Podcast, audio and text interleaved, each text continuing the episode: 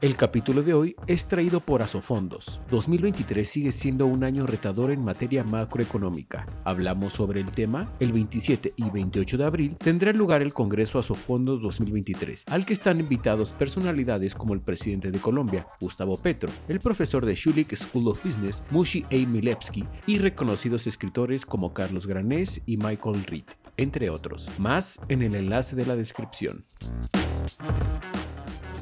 Feliz martes, soy María César Suárez y estamos en la Estrategia del Día Colombia.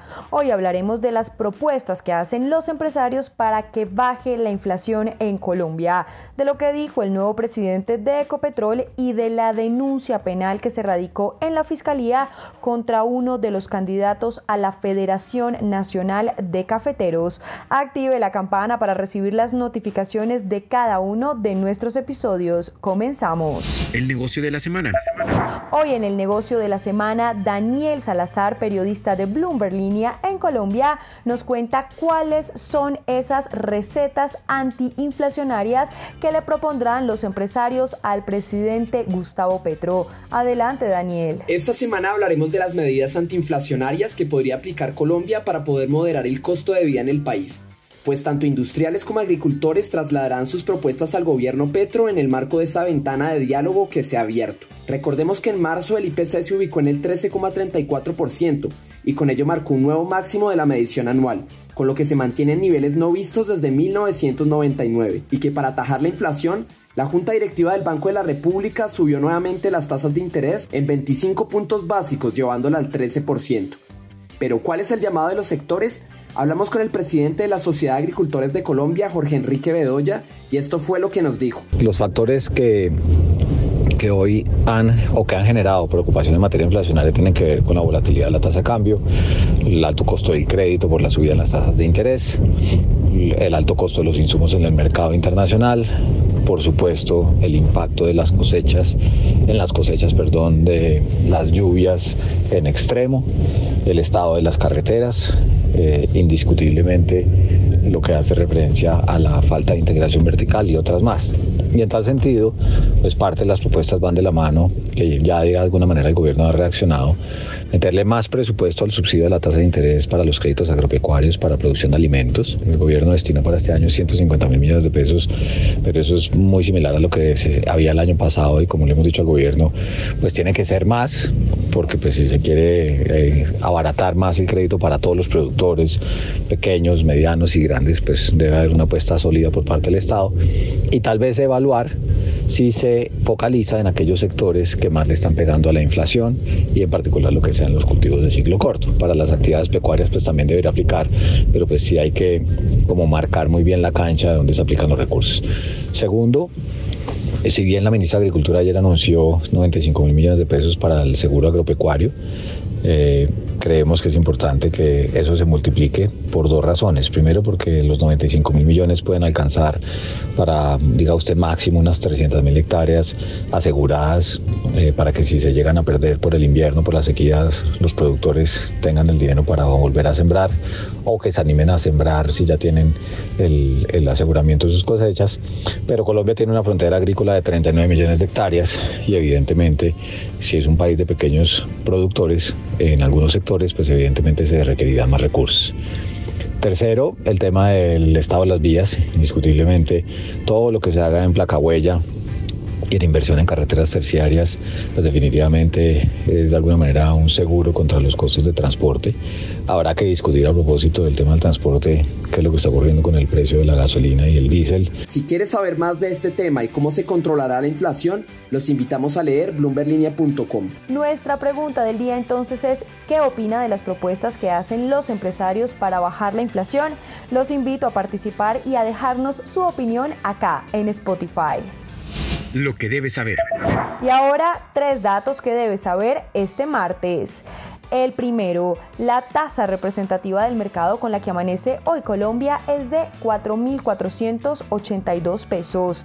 El segundo, Ricardo Roa, nuevo presidente de Ecopetrol, aseguró este lunes que la compañía que ahora lidera no va a matar la gallina de los huevos de oro.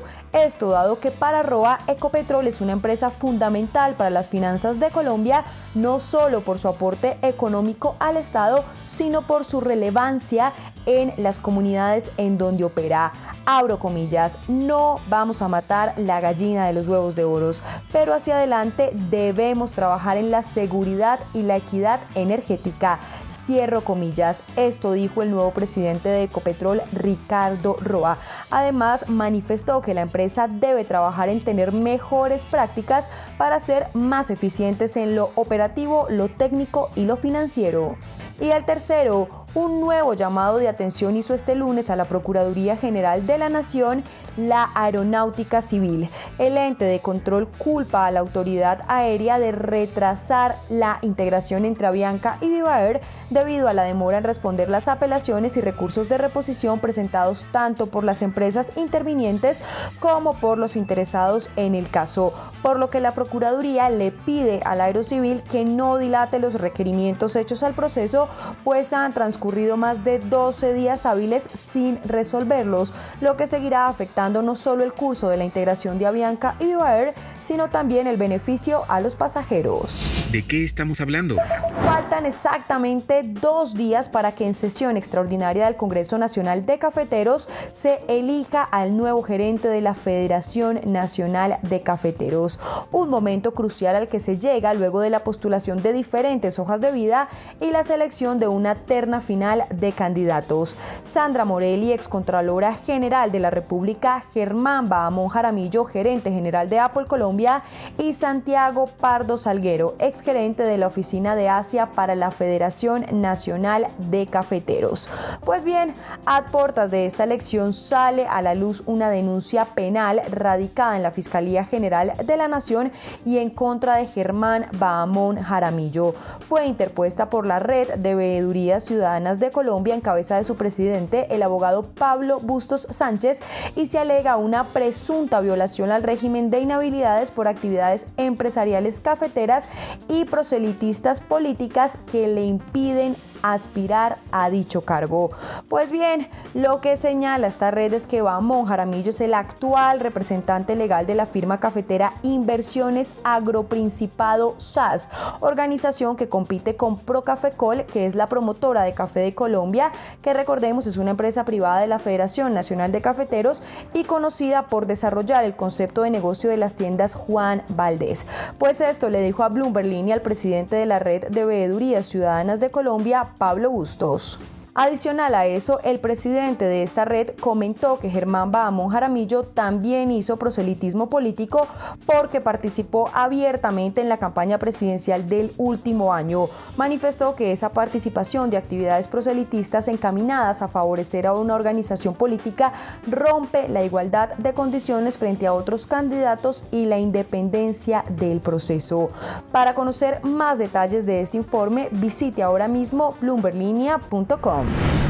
Recuerden seguir este podcast y activar la campana para recibir las notificaciones de cada episodio y así estar al tanto de lo que pasa con la economía y los negocios. Los invito también a que visiten bloomberglinea.com, donde pueden ampliar cada uno de los temas que tratamos hoy.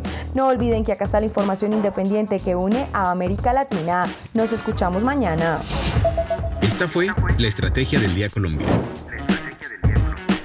Dirigido por Andrés Garibello, producido por Arturo Luna y Daniel Hernández. Que tengas buen día.